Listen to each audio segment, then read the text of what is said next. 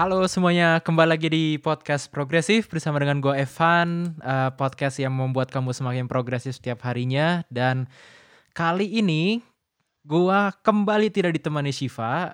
Gue nggak ngerti dia ke mana, nggak balik-balik. Um, anyway, semoga minggu depan dia bisa nemenin kita. Kali ini tapi gue ditemani oleh Agnia Dima, Project Officer dari UNDP Indonesia. Halo Dima ya manggilnya ya. Halo Dima. Halo Evan, makasih udah ngajakin ngobrol ngobrol-ngobrol di sini. Yo, sama dengan senang hati gue juga mengundang lu. Uh, gimana Dima? Uh, puasa udah ini ceritanya kita bakal tayanginnya minggu depan ya. Jadi udah dua minggu. Gimana puasa dua minggu? Oh. dua minggu prediksinya kayak makin menurun stamina ya. Seminggu aja udah menurun. Oke, okay. lu masih WFH ya berarti ya? Ya, betul. Gue udah WFH dari setahun yang lalu. Udah lama banget nggak ketemu siapa-siapa. Iya, ngomongin apa cerita dong tentang project officer nih. Kan lu project officer. Nah, project lu apa nih di UNDP dan uh, ya gimana sih biasanya lu kesehariannya gimana dan uh, hal apa yang barusan lu uh, buat gitu? Oh, oke. Uh, jadi uh, halo semuanya. Jadi gue Dima, gue di UNDP itu udah jadi project officer dari tahun 2018, uh, tepatnya bulan Maret. Gue uh, bekerjanya di bidang uh, pembiayaan perubahan iklim. Uh, jadi kita membantu pemerintah Indonesia bagaimana agar uh, dapat mengalokasikan dana yang ditujukan untuk uh, pendanaan proyek-proyek untuk uh, memitigasi dan adaptasi perubahan iklim. Hmm. Dan uh, akhir-akhir ini gue baru selesai satu studi nih Van tentang hmm. um, apa bagaimana caranya mengintegrasikan perspektif gender ke dalam uh, program perubahan iklim hmm. gitu. Jadi yang um, apa menarik ini isu yang lumayan baru ya karena uh, meskipun isu perubahan iklim sudah lama ternyata masih banyak loh orang yang nggak tahu kalau dampak perubahan iklim itu berbeda antara laki-laki dan perempuan hmm. gitu. Hmm. Hmm, hmm. Gua itu sering banget uh, apa ya membaca bahwa uh, efek perubahan iklim itu berbeda secara kelas sosial dalam artian misalnya kalau ada banjir besar gitu ya kalau yang rumahnya uh, di rumahnya besar-besar sih paling ya uh, becek-becek dikit disapu selesai gitu. Sementara kalau yang yeah. di bantaran sungai itu setiap kali banjir ya hilang semua bendanya. Nah, ini ini menarik banget lu uh, dan teman-teman dari UNDP Indonesia membawa perspektif gender dalam isu krisis iklim gitu. Nah, gue langsung aja mm. kali ya ke tema bahasan kita yang utama gitu. Jadi uh, bener ya perempuan itu lebih menderita akibat krisis iklim dibanding laki-laki. Ya, betul. Jadi mungkin tadi, uh, Evan bisa cerita, mungkin teman-teman di sini juga pernah nonton film Parasite ya? Di situ kan kelihatan banget ya hmm. disparitas antara yang satu rumahnya semi basement, makanya mereka kena hujan besar langsung banjir gitu. Kalau hmm. misalnya, um, kita yang misalnya, uh, masyarakat menengah ke atas, mereka rumahnya di atas nih, di atas bukit bahkan, makanya nggak kena tuh hmm. genangan-genangan air gitu kan kalau di film Parasite. Jadi kalau hujan enak ya, adem gitu kan kita lihat. Iya iya iya. Ingat gak sih sama uh, scene itu ya? Alhamdulillah nah, ini itu, alhamdulillah ya tanaman saya, tanaman my my pet my pet plant itu nggak harus disiram sama gue gitu ya kan kalau menengah-menengah gitu. Yeah. Yes, betul. Nah, itu sih sebenarnya dari uh, akar juga dari situ sih, Van, kayak kesenjangan itu ya. Itu kan tadi dari kelas sosial. Nah, kita tuh membuka gimana ternyata uh, beda loh dampaknya antara uh, laki-laki dan perempuan. Kita melihat dari uh, perspektif gender gitu. Jadi uh, yang namanya perempuan dan kaum uh, marginal itu semuanya tuh uh, merasakan dampak perubahan iklim gitu. Mereka paling merasakan karena apa? Mereka tuh memiliki double burden gitu. Hmm. Uh, double burdennya kenapa? Misalnya nih ya, kita ambil contoh ada uh, petani. Petani itu kan uh, mereka menggarap lahan, menggarap sawah itu bergantung banget sama musim ya. Yeah. Jadi uh, yang namanya sawah tuh bisa panen kalau musimnya tuh pas gitu. Hmm. Mereka bahkan ada penanggalan Jawa gitu. Uh, gimana caranya biar nanamnya tuh pas gitu, harus bulan ini gitu, karena panennya bulan ini. Bergantung banget sama musim gitu. Beda sama kita yang kerja kantoran yang kayak hujan, ya udahlah ya gue berteduh gitu ya. Iya. Nah mungkin, eee, gara-gara itu petani ini ada laki-laki dan perempuan. Yang menariknya dari studi kami ternyata, eee, petani perempuan itu rata-rata tidak memiliki hak untuk memiliki sawah. Jadi mereka tuh pekerjaannya sebagai buruh tani. Oke. Kalau teman-teman di sini tahu istilah buruh tani, buruh tani itu mereka bahkan, eee, petani jadi menggarap lahan tapi bukan lahan milik mereka. Jadi Oke. mereka hanya diberi upah, upah Mmm. harian gitu. Eee, misalnya, eee, nanti berapa meter jadi dihitung gitu ya ukuran, eee, sawahnya sudah menggarap berapa meter dalam sehari dapat upah berapa, 5.000 berapa gitu. Oh, oke. Nah, rata-rata karena, mmm, ini mungkin ada sisi budaya patriarki juga di Jawa, Mhm. eee, jadi kita menemukan ternyata di Jawa it eee, di daerah di suatu daerah di Jawa Tengah ini, eee, di Banjarnegara, eee, mayoritas, eee, perempuan di sana tidak memiliki hak waris gitu. Jadi kalau Ah. misalnya suaminya meninggal, meninggalkan sawah misalnya, sawahnya itu langsung ke anaknya. Jadi istrinya tuh tidak memiliki hak. Jadi bayangkan si istri-istri ini yang juga dari kecil juga bertani gitu, akhirnya mereka menjadi buruh tani terus sampai mereka tua gitu, dan ini Mmm. membuat double burden-nya gimana gitu, beban gandanya gimana, yaitu bayangkan, eee, kasusnya kalau suaminya sudah meninggal gitu. Jadi mereka harus menghidupi keluarganya, menghidupi anaknya, dan mereka harus hidup dari upah itu. Dan yang namanya peran perempuan juga kalau di masyarakat gitu ya, di masyarakat rural, rata-rata, eee, woman tuh yang gathering food sama gathering water.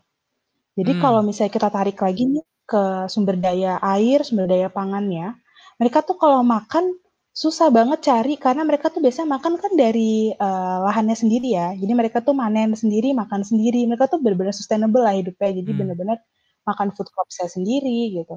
Air pun cari yang dekat gitu kan, eee, apa, biasanya dari mata air, dari sungai. Ket tiba-tiba gara-gara perubahan iklim nih, tiba-tiba kemarau panjang, Mmm. mata airnya kering. Mereka akhirnya harus jalan jauh, eee, rata-rata bahkan nggak punya motor gitu ya, jadi jalan jauh untuk mencari sumber air. Karena untuk kebutuhan mencuci, memasak, bahkan nggak cuma air minum aja gitu. Jadi mencuci, memasak, semuanya kan butuh air ya. Mhm mhm. Saking parahnya gitu kekeringan di daerah itu. Jadi, mmm, dan kadang-kadang meskipun mungkin ini bukan single mother gitu, tapi seorang istri juga peran itu juga diletakkan di istri gitu, karena budaya patriarki tersebut. Jadi banyak, mmm, apa, suami memang bener-bener fungsinya tuh misalnya bertani, berladang, bahkan kadang-kadang keluar kota, jauh gitu kan, ber apa, mencari nafkahnya tuh jauh gitu, cari nafkah ke kota. Istrinya di desa bener-bener jadi gathering food, jadi food gatherer, me eee, maintain air dan ngurusin anak-anaknya gitu, dan itu yang membuat beban ganda gitu. Mmm, Dan mungkin, eee, sama ini, perspektif ini Van, mungkin yang paling dekat sama kita juga, natural disaster, jadi bencana alam. Eee, kita udah lihat ya beberapa minggu ini ada bencana banjir besar di NTT kemarin Iya, ya, di eee, Kalimantan ada sebelumnya ya, Kalimantan mmm, juga, iya, betul. dan Jakarta Sangat juga banget ya. setiap tahun sekarang, Heeh. nggak setiap 5, 6 Betul. tahun, sekarang tiap tahun di Jakarta ya. Tiap tahun. Jadi rutin ya, Van, ya. Itu Iya. kan kayak apalagi kalau bukan karena perubahan iklim nggak sih? Iya. Gitu, kayak, Mmm. se eee, selain karena tata kotanya yang tidak eee, kurang baik juga, ya juga karena, eee, perubahan iklim tadi kan. Jadi, eee, airnya berlebihan banget sampai nggak bisa masuk gitu ke tanah gitu. Sampai daerah-daerah yang daerah NTT tuh kekeringan loh biasanya, Van. Mmm.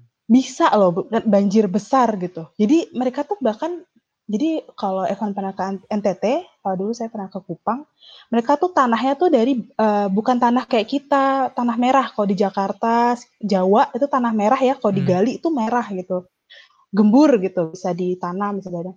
Kalau di NTT tuh tanahnya tuh batu karang, Iya iya. makanya air tuh nggak ada jalan masuk, karena di sana biasa kekeringan, kalau digali tuh batu semua gitu loh. Jadi kayak pas menerima air sebanyak itu, bayangkan gitu kayak gimana kan, dan itu yang membuat dari sisi natural disaster juga, eee, perempuan, a kadang-kadang bantuan sosial gitu ya, yang diberikan saat bencana alam, dikasihnya ke kepala ke kepala keluarga. Kepala keluarga yang notabene adalah laki-laki kan gitu. Jadi Iya. bahkan kadang di beberapa tradisi juga, eee, menerima bantuan sosial, perempuannya nggak berani gitu dateng ke RT gitu atau ke RW-nya, pasti dia kayak apa minta pamannya, minta siapanya, kadang ngerasa perempuan nggak nggak beranilah Oh, ke iya iya iya forum desa gitu. Jadi, Oke. mmm, dari sisi aksesnya aja juga kita bantuan sosial kan kita nggak pernah mengecek gitu ya, datanya berapa perempuan, berapa laki-laki gitu. Jadi bantuan-bantuan de bantuan sosial bencana alam yang rata-rata untuk kepala keluarga bahkan gitu kan, jadi membuat perempuan jadi semakin rentan gitu. Akhirnya jadi apa, jadi makin banyak, eee, incidents death gitu dan banyak studi juga yang menyampaikan kalau ada bencana alam nih, ada Mmm. ibu, eee, ibu, anak, sama bapak, most likely ibu akan meninggal karena dia akan menyelamatkan anaknya. Ini studi loh ya, jadi ini Iya. bukan, eee, fiction, tapi most likely ibu akan lebih sering meninggal karena bencana alam bukan karena mereka nggak bisa berenang, mereka akan karena mereka akan megangin anaknya terus gitu sampai merekanya nggak bisa nafas mungkin gitu kalau misalnya ada Oke. banjir bandang gitu.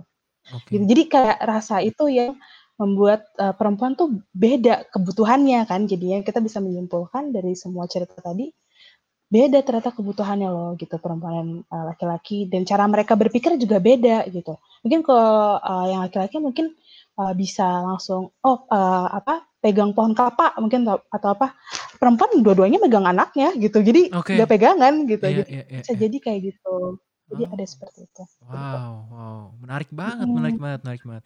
Karena, Mhm. eee, kita kan biasa membahas yang isu kesetaraan gender apalagi ini kita deket-deket dengan momen, mmm, ini ya, apa, hari lahirnya Kartini gitu, eee, April Mhm, ini, iya. biasa kita mengangkatnya ke isu pendidikan, isu, eee, hak ber eee, ber berkumpul, berserikat gitu. Sementara, mmm, di isu, eee, apa, darurat bencana dan, eee, iklim itu, eee, ternyata keperlu keperluan perempuan keperluan, eee, perempuan ini yang udah sebagai, eee, ibu gitu ya misalnya, itu berbeda sang berbeda sekali dengan si bapaknya ini ya, dari sebuah keluarga dan Mhm. keperluan ini nggak pernah disampaikan, eh, nggak pernah Mhm. ter-address, eee, selama Betul. ini gitu ya. Kalau yang gua nangkep tuh jadinya kayak, ya bener sih gue juga biasanya nang eee, kalau baca berita tuh, eee, bantuan telah diserahkan kepada berapa ratus ribu kepala keluarga gitu kan. Nah tapi kan, Mmm. mmm, siapa kepala keluarganya, anaknya,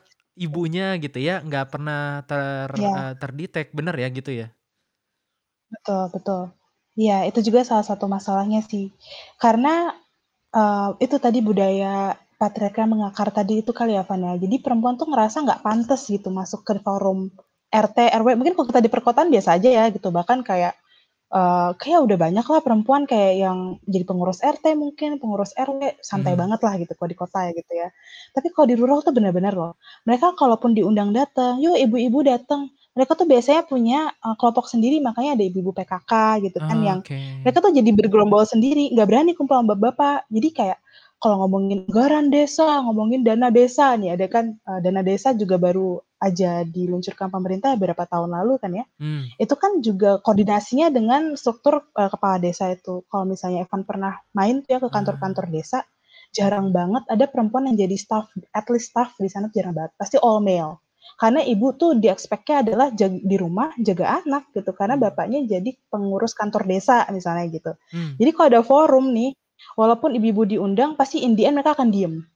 Makanya kalau misalnya kita cek nih ya, dari attendees misalnya, oh lumayan nih ternyata laki-laki dan perempuannya equal nih, 50-50 gitu. Coba cek ngomong nggak perempuannya gitu. Jangan-jangan mereka Mmm. dateng-dateng, absen-absen, cuma akhirnya mereka keluar lagi ngurusin anaknya atau enggak kan mereka juga harus gandeng anaknya kan, kalau mereka ikut rapat desa, anaknya digendong terus gimana gitu kan. Mereka Iya. kan juga mikir itu gitu. Jadi maksudnya bukan karena mereka yang nggak mau gitu, susah gitu. Caranya gimana, nggak ada yang bisa dititipin anaknya, di rumah nggak ada yang jaga gitu kan kalau di desa sana.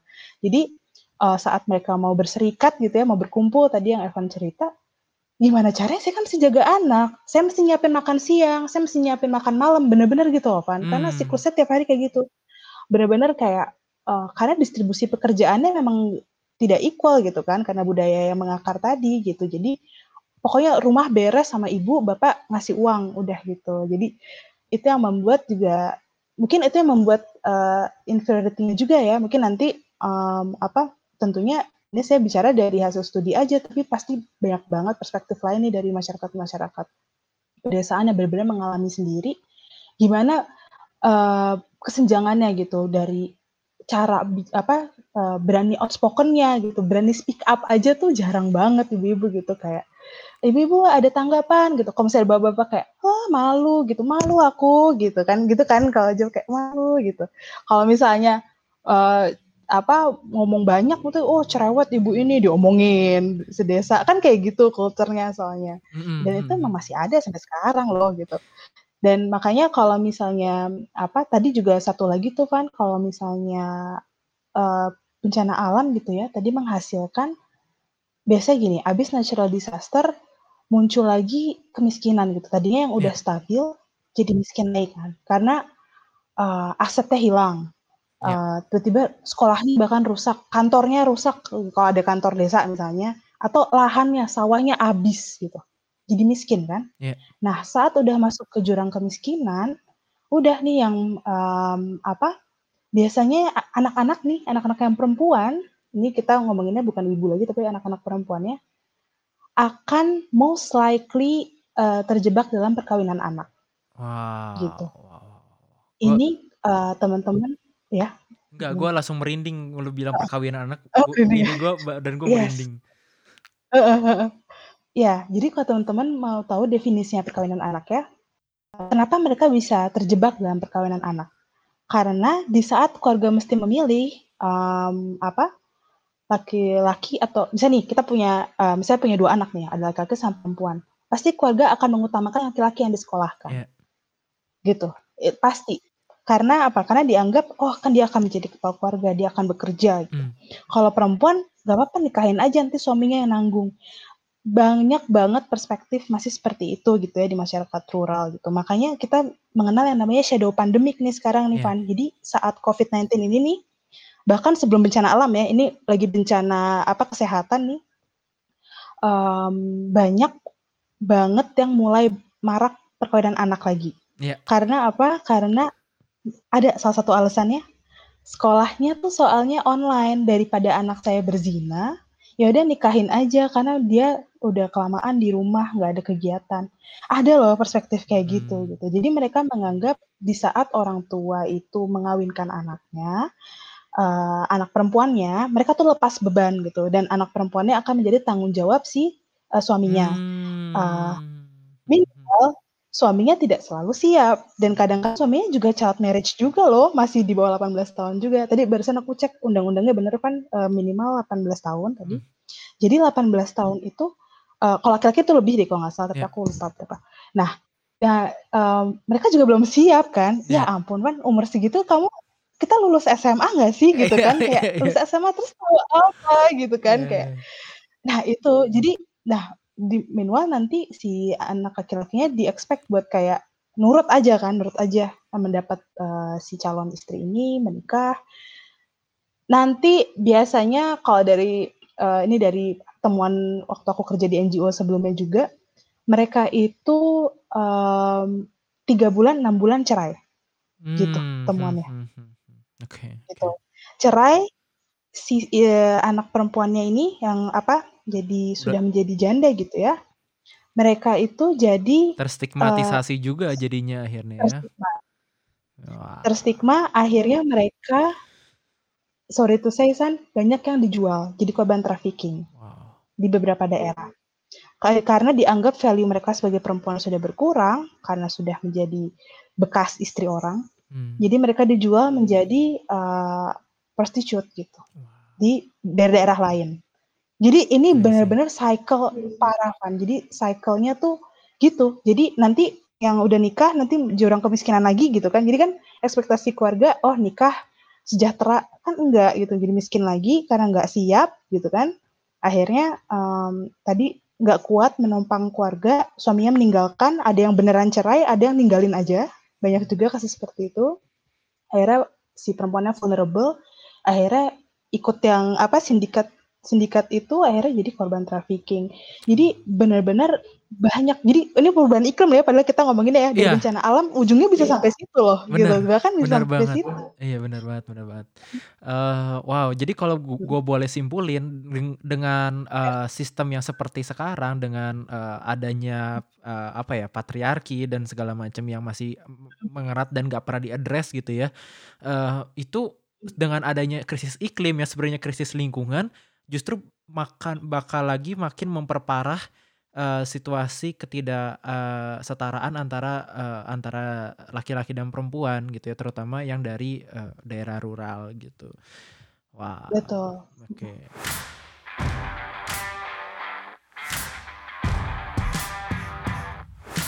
Anyway, uh, kita abis ini bakal ngomongin lebih ke apa ya, uh, semacam solusinya gitu ya, mencari bagaimana supaya si cycle-nya ini bisa ter terbreak gitu ya, ter terputus. Uh, tapi hmm. supaya nggak terlalu kerang gitu otaknya, uh, kita main main game dulu dikit kali ya, uh, Dima ya. Um, ya, yeah. okay. jadi jadi ceritanya gini, uh, gue nih uh, bukan gue lah, podcast progresif sponsorin ya kan, uh, billboard di tiga lokasi. Nah, lu tuh uh, bebas mau naruh apa pun di situ. Lu mau naruh tulisan, mau naruh gambar, video, sampai listrik listrik pajak-pajaknya kita bayarin gitu kan seminggu. Selama seminggu kita taruh di situ. Nah, uh, eh, gue bakal sebutin tiga lokasi. Lu bilang ya, lu mau naruh apa gitu di tiga lokasi ini. Uh, ngerti ya, Dima? Kira-kira ininya gimana? Oke, okay. oke. Okay, okay. Sip, sip. Uh, nah, lokasi pertama tuh ini di depan komplek rumah lu. Itu gimana tuh? Lu mau naruh apa nih? Uh, gue mau naruh nih ya. ini supaya sekalian curhat nih. Dir, Pak, Dir Pak tukang sayur, jangan kelamaan libur, susah cari makanan. uh, Sumpah sering banget libur loh, gue nggak ngerti. Jadi kayak susah guys nyari nyari sayur. Apalagi kalau tugas masaknya dibebankan ke ibu-ibu kali ya, ya kan itu kan jadinya. Nah itu dia beban ganda. beban ganda. Balik lagi ke tema kita. Ya ya. ya. Oke. Um, Oke, kita lanjut ke lokasi kedua, uh, Dima. Di ini, di Monas, Monumen Nasional tuh. Lu bakal naruh apa tuh di situ? Di. Um, gue mau nulis uh, perubahan iklim itu nyata, guys. Be, be, be, be, be, sedap, sedap, sedap, sedap, sedap. Jangan, gue kira mau mau mau naruhnya ini, nggak usah oh. formula E, formula E gitu atau apa gitu. ah, pemborosan gitu atau apa nggak tahu juga deh. ah, last but not least di pusat uh, eh, PBB di New York. Nah, gimana? Lu bakal nulis apa tuh di situ? Nulis apa ya? Oh, ini dia. Uh, Youth power is real, tanda seru. Wah, seru banget, seru, seru, seru, seru. Boleh, boleh, boleh. Di, di appreciate banget tepuk tangan, tepuk tangan, tepuk tangan. tepuk tangan virtual. Tepuk tangan virtual. Youth power is real. Gila, gila. Itu teruntuk banget buat para boomer sekali ya. Itunya ya. Pesan-pesannya.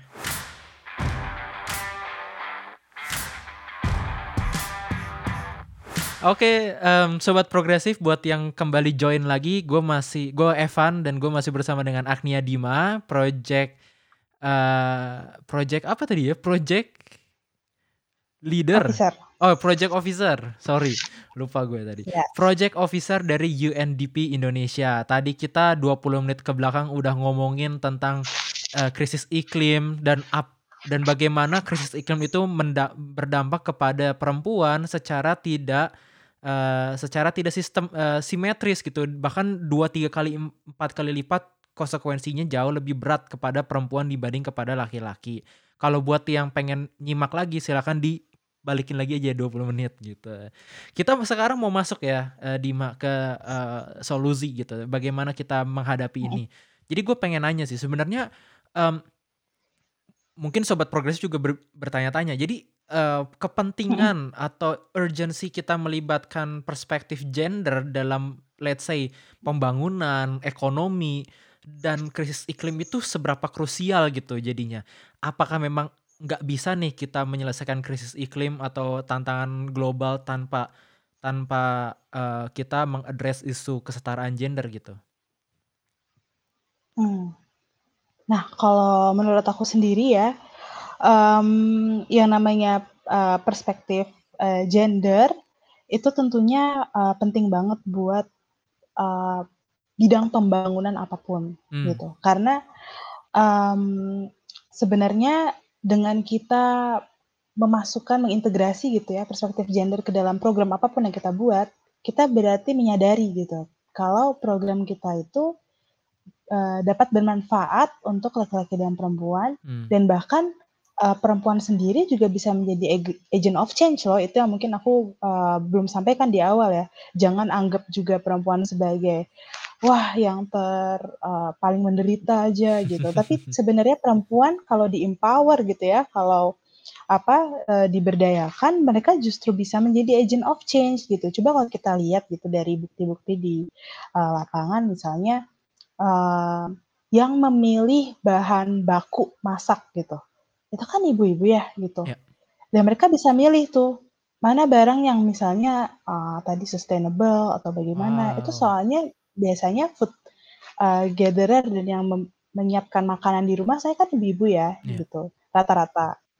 Itu peran mereka bisa besar di situ. Dan yang biasanya mengurus anggaran rumah tangga misalnya gitu. Hmm. Um, uh, apa dari sisi listriknya gitu ya mengatur oh lampu jangan banyak-banyak deh dinyalain biar hemat sebenarnya kan tuh juga bisa mendukung ini ya mengurangi emisi loh itu Wow, true. sebenarnya ibu-ibu gitu kan Iya, iya. kayak sebenarnya kita tidak menyadari walaupun kita mau hemat-hemat listrik tapi itu juga mem- menghemat sumber daya akhirnya jadi menurunkan emisi gitu kan karena emisi yang dikeluarkan untuk generate listrik tersebut gitu terus penggunaan air sering nggak sih kayak eh, maksudnya eh, misalnya nyokap kita gitu kan kayak eh eh, hemat air gitu kayak aduh nanti eh, apa jangan boros gitu sebenarnya itu juga ada perspektif iklimnya loh kayak Iya. berarti bener kan hemat air Iya. gitu biar em, apa eh, terus apa cara untuk eh, memitigasi dan bahkan mengadaptasi perubahan iklim tapi level rumah tangga loh Iya. gitu kan bahkan. Gue langsung benar. keinget, jadi iya gue langsung keinget eh, heeh. bahwa kalau kita tuh dari dulu dibilang eh, makanan harus dihabisin kalau enggak ah em, ya kalau enggak nanti nasinya betul. nangis. Itu kan food waste ya itu kan iya. eh, meng-tackle isu ya food waste ya.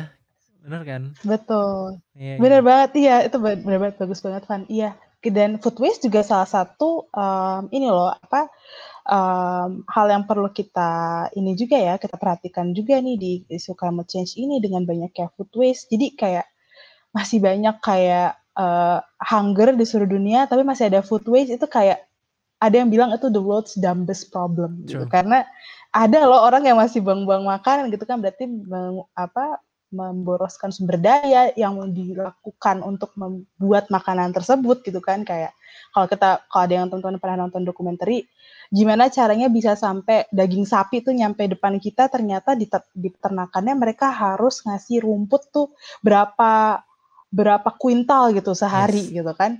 Jadi dan rumput itu gimana cara biar ada? Itu mereka mesti disiram dengan air banyak banget loh teman-teman gitu.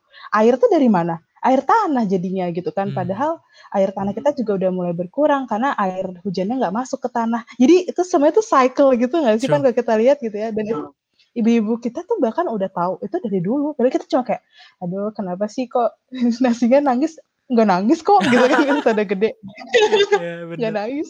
Tapi kita jadi kayak bener juga ya bayangkan effort yang dilakukan oleh petani buat mendapatkan butir nasi itu gitu. Dan kita ngebuang-buang aja itu kan. Jadi food waste itu juga.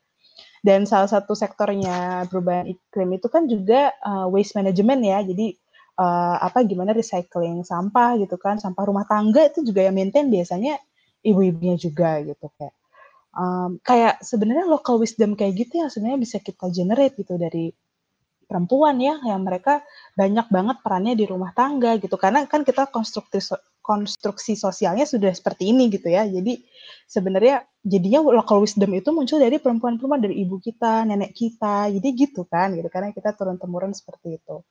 Gitu. Jadi makanya um, menurut aku bisa berperan banget dan bayangkan ini baru di rumah tangga aja ya baru di rumah dia sendiri. Bayangkan kalau perempuan itu diberi suara bahkan diberi uh, posisi di sebuah struktur ya pemerintahan misalnya bayangkan how much power that will give uh, to woman karena mereka tahu wisdom-wisdom ini gitu. Jadi mereka akan mengimplementasikan itu kan jadinya di pekerjaannya gitu.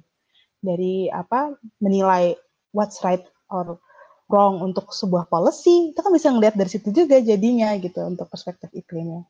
Dan uh, teman-teman juga FYI ini teman uh, Ibu Menteri uh, Keuangan kita nih Bu Sri Mulyani Indrawati baru aja uh, menjadi ini loh jadi apa finance um, Ministry of Finance Coalition for Climate Change jadi uh, wow. co-chair nice jadi yeah, yeah. di di antara negara-negara di dunia Menteri Keuangan Indonesia menjadi uh, co-chair kalau nggak salah dari uh, Finance uh, Ministry of Finance Coalition for Climate Change jadi uh, karena dan ternyata dengar-dengar juga hampir 70 persennya yang masuk koalisi itu adalah menteri-menteri perempuan gitu. Jadi menarik kan ternyata uh, ternyata perempuan lebih punya concern ke arah sini. Mungkin apakah karena memikirkan masa depan uh, perspektif uh, generasi gitu misalnya, memikirkan masa depan anak-anaknya, bagaimana nanti anaknya nanti gimana caranya sumber daya ini masih ada sampai anak saya ada gitu kan. Jadi sampai anak saya dewasa gimana biar maintain sumber daya ini ada gitu. Itu kan sebenarnya perspektifnya kadang-kadang lebih banyak di perempuan gitu ya. Tapi teman-teman juga jangan salah paham, ini saya bicarakan perempuan dari awal, tapi sebenarnya dengan kita uh, memberdayakan perempuan, membuat program-program ini mengintegrasikan perspektif gender, kita juga memajukan para laki-laki loh yeah. gitu. Jadi teman-teman yang laki-laki juga jangan merasa, wah ini perempuan doang ngomonginnya. Enggak loh teman-teman, karena di saat kamu tuh uh, memberdayakan, memberikan kapasitas kepada seorang perempuan, somehow semuanya rata jadi laki-laki dan perempuan di komunitas itu akan maju semua gitu kayak um, apa ya pernah juga kayak dengar sebuah istilah yang namanya uh, if you give uh, uh, knowledge uh, to a woman nanti the whole village jadinya maju gitu hmm. gitu kayak hmm. hmm, hmm. so, kuat itu karena perempuan akan menjadi ibu ibu yang ngajarin anaknya dari kecil gitu anaknya laki-laki yeah. dan perempuan kan jadi anak laki-laki juga diajari yeah nanti mereka juga bisa maju. Jadi jangan jadi uh, woman versus man gitu ya, karena dan tentunya pelibatan laki-laki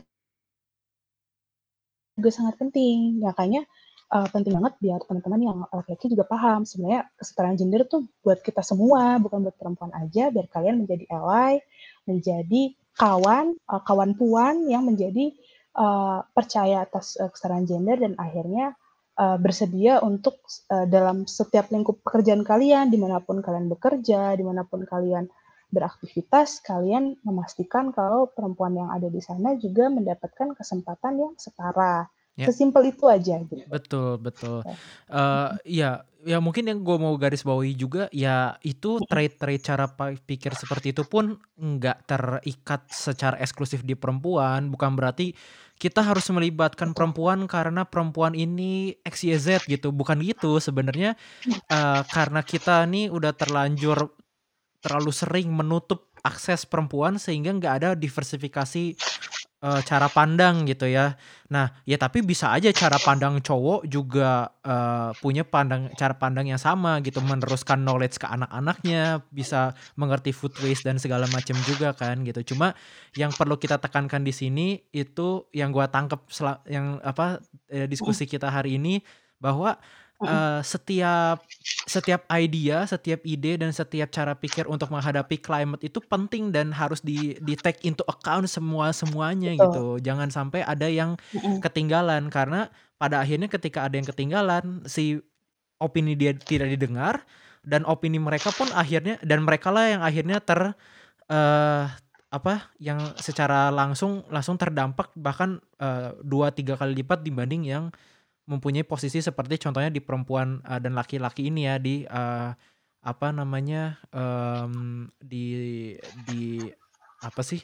Aduh di cara kerangka berpikir tentang gender ini gitu maksud gue. Jadi mungkin dalam hal lain nanti kita bisa masukin yang tentang inklusivitas dari sisi uh, daerah Indonesia. Misalnya jadi jangan Jakarta sentris atau Jawa sentris. Terus yeah. jangan cuma uh, misalnya dari agama-agama yang diakui pemerintah misalnya kan ada agama kepercayaan masyarakat juga itu kan Betul. belum itu kan banyak lagi kan nanti kan di mungkin di podcast kita selanjutnya gitu ya Dima ya kurang lebih uh, yang kita Betul. bisa take away ya nggak sih mm -mm. jadi bener banget tadi kata Evan kayak uh, karena ada kelompok-kelompok gitu nggak cuma perempuan ya, ada kaum disabilitas, Yes. ada kaum uh, indigenous people juga gitu, kaum masyarakat adat yang sudah lama banget pendapatnya tuh nggak didengar teman-teman. Makanya it, makanya program-program ini memastikan sebenarnya gimana biar kita membuat semua tadinya yang satu tinggi banget dan satu rendah banget kita bikin setara. Itu sih sebenarnya tujuannya gitu ya kan ya. Karena yes. gap itu udah lama banget ada dan turun temurun gitu. Makanya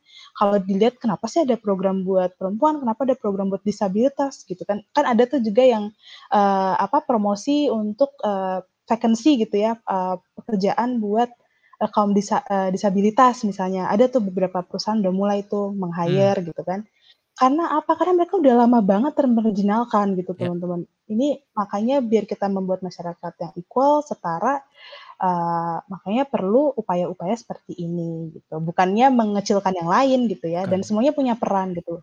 Balik lagi semuanya punya peran gitu. Thank you Dima buat kita ngobrol hari-hari hari ini kita sudah around 40 minutes kita bikin podcast kali ini.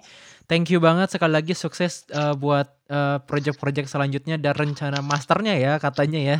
Uh, Dima uh, ke depannya sukses terus. Salam sama teman UNDP Indonesia. Uh, kalau ada sobat progresif yang mau kontak Dima boleh ke mana ya? Tu uh, Instagram kah atau Twitter? Ya, boleh banget. Kalau mau kontak bisa ke Instagram aku, uh, @agniadimas, spellingnya sama sama nama aku. Uh, terus kalau mau tahu tentang kerja-kerja kita tadi di pembiayaan perubahan iklim, bisa juga cek at Innovative Financing Lab atau at UNDP Indonesia gitu. Di situ ada lebih banyak detail tuh teman-teman. Hmm. Mau baca studinya juga boleh, mau tahu tentang solusi-solusi lainnya dari segi pendanaan tadi belum ke cover kayaknya Van yeah. kita tapi tadi udah seru banget tapi bisa juga dibaca uh, lebih lanjut ter di situ.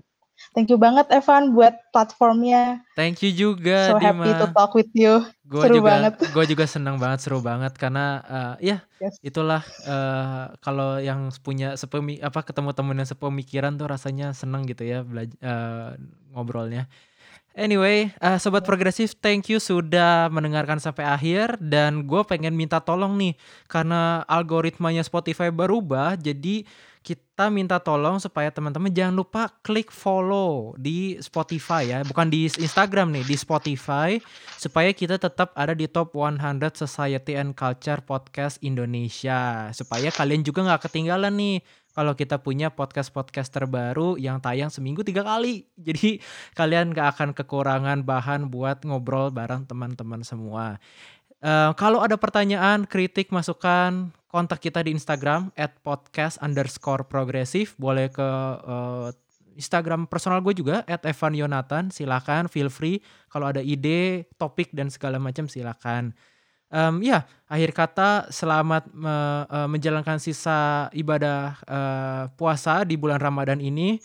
Kalau misalnya ada salah-salah kata gue mo mohon maaf dan yang terpenting nggak usah mudik ya guys. Dadah, see you in the next uh, di next the next episode minggu depan. Dadah semuanya. Dadah.